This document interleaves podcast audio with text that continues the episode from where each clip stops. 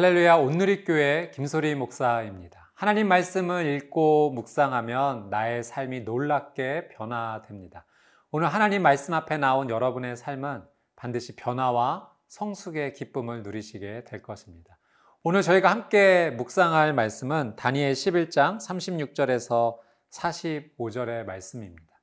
제가 예전에 한 음식점에 가서 음식을 먹었고 그 음식에 굉장히 감동한 적이 있습니다. 너무 맛있었습니다. 그래서 그 뒤에도 몇 번 그 집을 방문했고요. 그리고 많은 사람들에게도 그 음식을 한번 먹어보라고 권면을 했습니다. 무언가에 감동되면 자주 생각하게 되고 또 자주 말하게 됩니다. 요새 여러분이 감동하는 부분은 어떤 부분인가요? 또 여러분이 마음에 품고 자주 말하는 것은 무엇입니까? 마음에 물질에 대한 생각이 가득하면 물질에 대한 이야기를 참 많이 합니다. 건강에 대한 생각을 많이 품고 있으면 건강에 대한 이야기를 많이 하죠. 저희는 하나님의 말씀과 기도를 마음에 많이 품어야 됩니다. 말씀과 기도를 품을 때 하나님에 대해 자주 생각하고 자주 표현하게 됩니다. 말씀과 기도를 품을 때 우리는 영적인 행복을 누릴 수가 있습니다. 오늘 하나님 말씀을 통해서 말씀을 깊게 품고 또 오늘 하루 자주 생각하고 표현하는 귀한 하루의 시작이 되시기를 주님의 이름으로 축복합니다.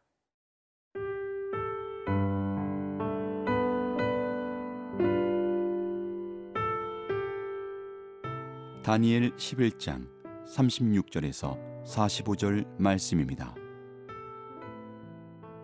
그 왕은 자기 마음대로 행하며 스스로 높여 모든 신보다 크다 하며 비상한 말로 신들의 신을 대적하며 형통하기를 분노하심이 그칠 때까지 하리니 이는 그 작정된 일을 반드시 이루실 것임이라.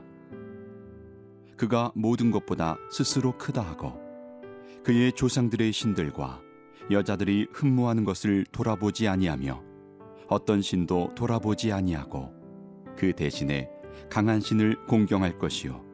또 그의 조상들이 알지 못하던 신에게 금은 보석과 보물을 들여 공경할 것이며 그는 이방 신을 힘입어 크게 견고한 산성들을 점령할 것이요.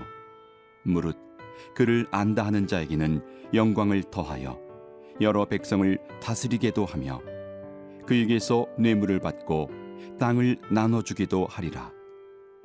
마지막 때에 남방왕이 그와 힘을 겨룰 것이나 북방왕이 병거와 마병과 많은 배로 회오리 바람처럼 그에게로 마주와서 그 여러 나라에 침공하여 물이 넘침같이 지나갈 것이요 그가 또 영화로운 땅에 들어갈 것이요 많은 나라를 패망하게 할 것이나 오직 에돔과 모압과 암몬 자손의 지도자들은 그의 손에서 벗어나리라.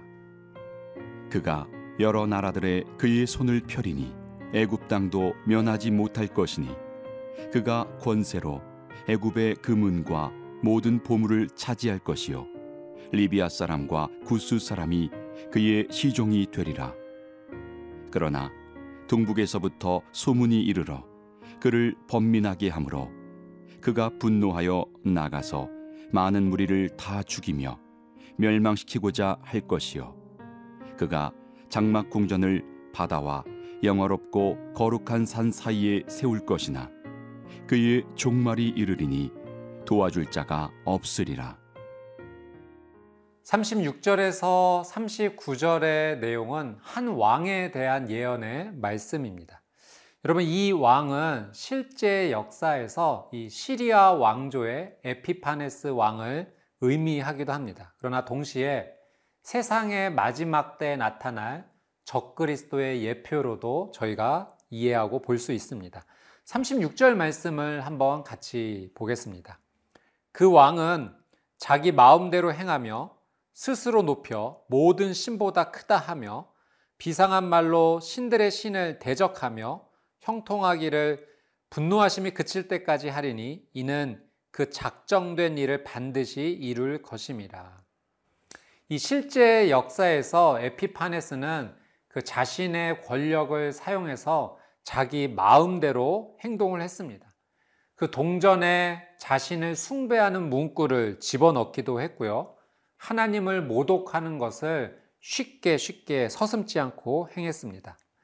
이 세상의 권력을 가진 자들이 쉽게 하나님을 대적하는 모습을 저희가 요즘에도 볼 수가 있습니다. 우리는 그 권력을 가진 자들이 하나님을 대적하지 않고 섬기는 사람이 될 수 있도록 그들을 위해서 중보 기도해야 할 것입니다.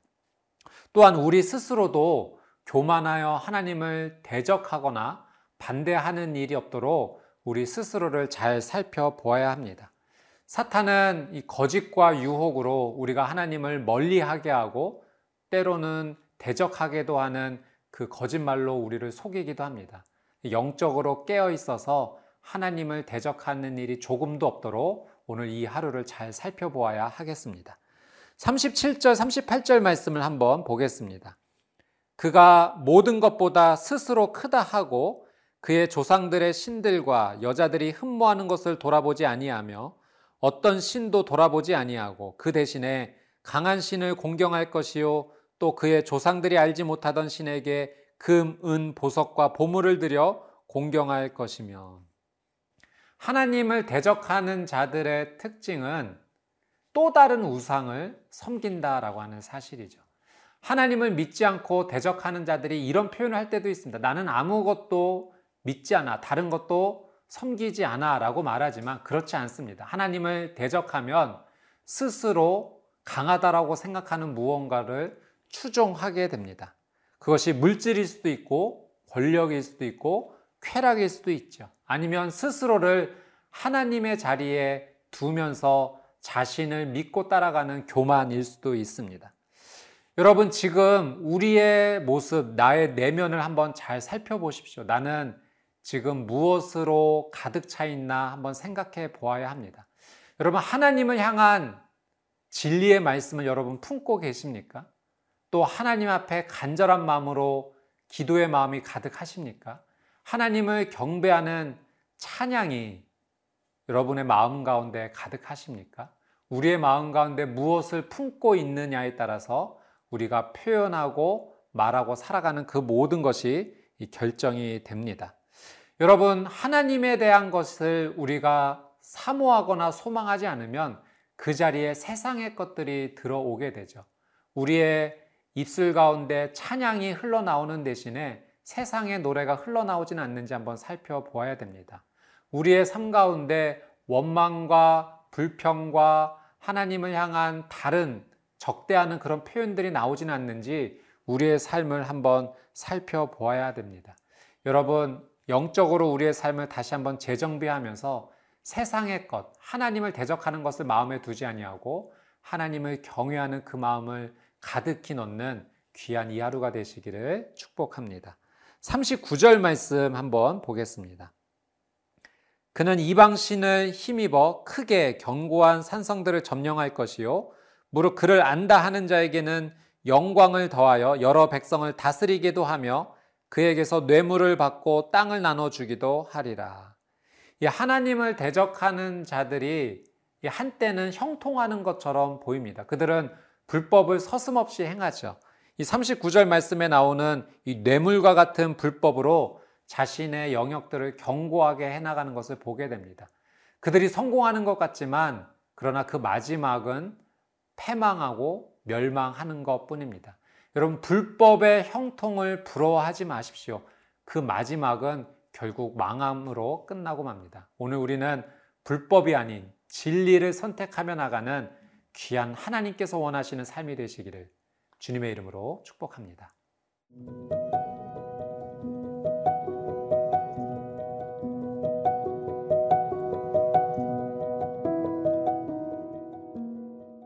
(40절에서) (45절의) 내용은 이 남방왕과 북방왕이 전쟁을 할 것이고 북방왕이 승리를 할 것이다 라는 예언의 말씀입니다.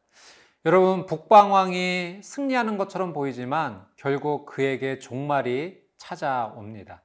이 북방왕이 예표하는 적그리스도도 한때는 성공하는 것처럼 보이지만 결국 그도 종말을 맞이하게 될 것입니다.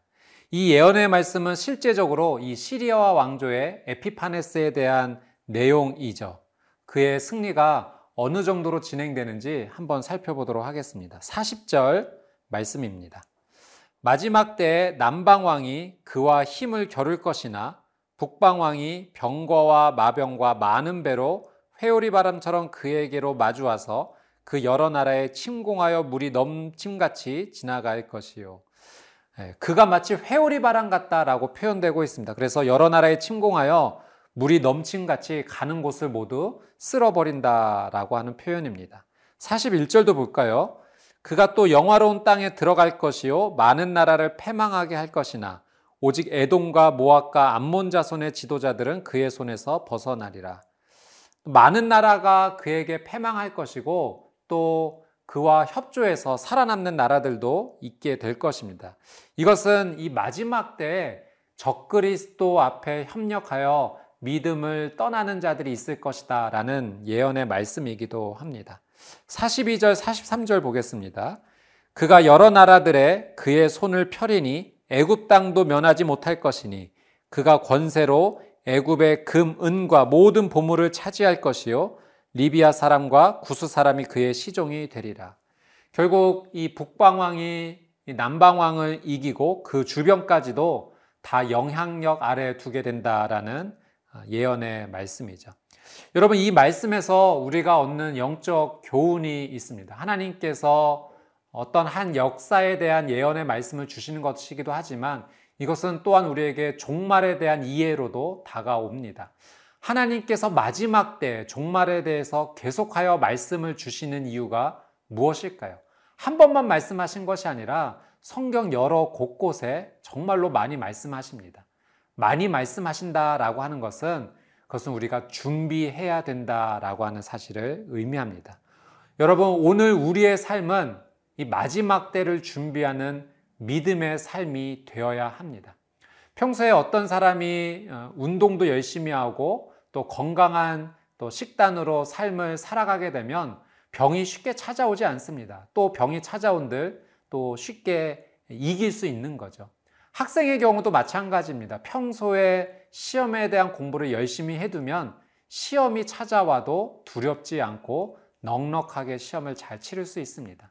영적으로 우리도 이 마지막 때를 준비하는 삶을 평소에 해두어야 됩니다. 믿음의 훈련, 영적인 근육을 키울 수 있는 이 훈련이 준비되어야지만 여러분 우리는 어떤 시험과 유혹 앞에서도 쉽게 흔들리지 않고 마지막 때에 반드시 큰 승리를 경험하게 될 것입니다. 그래서 오늘 이 하루는 여러분 믿음의 작은 승리를 할 수 있는 하루가 되어야 됩니다. 작은 승리가 모여서 결국은 큰 승리를 경험하게 하는 거죠. 오늘 이 하루 말씀에 순종해 보십시오. 그래서 죄를 이기는 그 경험을 하나님 말씀 붙잡고 해 보십시오.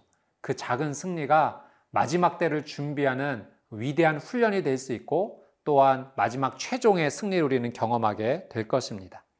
우리 45절 말씀 한번 같이 보겠습니다. 그가 장막 궁전을 바다와 영화롭고 거룩한 산 사이에 세울 것이나 그의 종말이 이르리니 도와줄 자가 없으리라. 여러분, 이 에피파네스는 실제 역사에서 정말로 종말을 경험했습니다. 페르시아의 한 도시를 약탈하다 실패해서 많은 병사를 잃게 되죠. 그리고 유다에서도 자신의 부하들이 패전했다라는 소식을 듣고 이 시름이 겹쳐서 병석에 누워 있다가 종말 마지막 죽음을 맞이했습니다. 권력이 영원할 것 같지만 그렇지 않습니다. 마지막 때가 반드시 있죠. 여러분, 하나님께서는 반드시 악을 심판하시고 또 믿음의 사람을 승리로 인도하십니다. 여러분, 우리가 최종 승리할 수 있는 유일한 방법은 예수 그리스도를 믿는 것 외에는 없습니다. 예수 그리스도를 믿기에 우리는 오늘도 승리를 경험하고 마지막 때 최종 승리를 하게 될 것입니다. 오늘도 승리의 하루, 또 믿음의 온전한 걸음을 걷는 복된 하루가 되시기를 주님의 이름으로 축복합니다.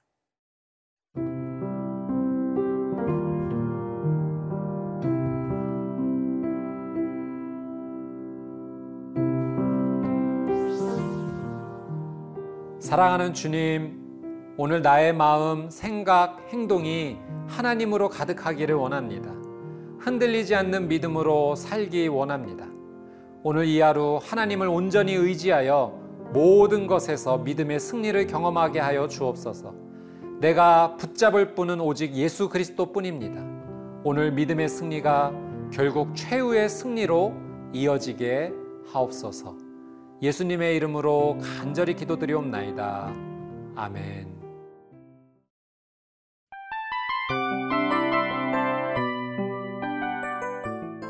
이 프로그램은 청취자 여러분의 소중한 후원으로 제작됩니다.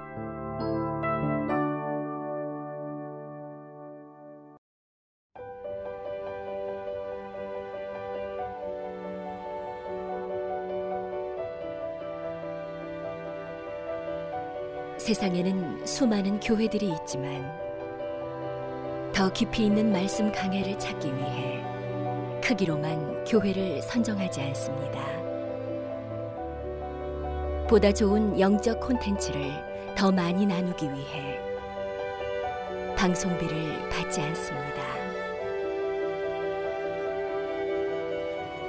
1년 365일 복음만 전하고 싶어서 우리는 광고를 하지 않습니다. 온누리의 복음을 땅끝까지 CGN TV와 함께 땅끝 선교사가 되주세요.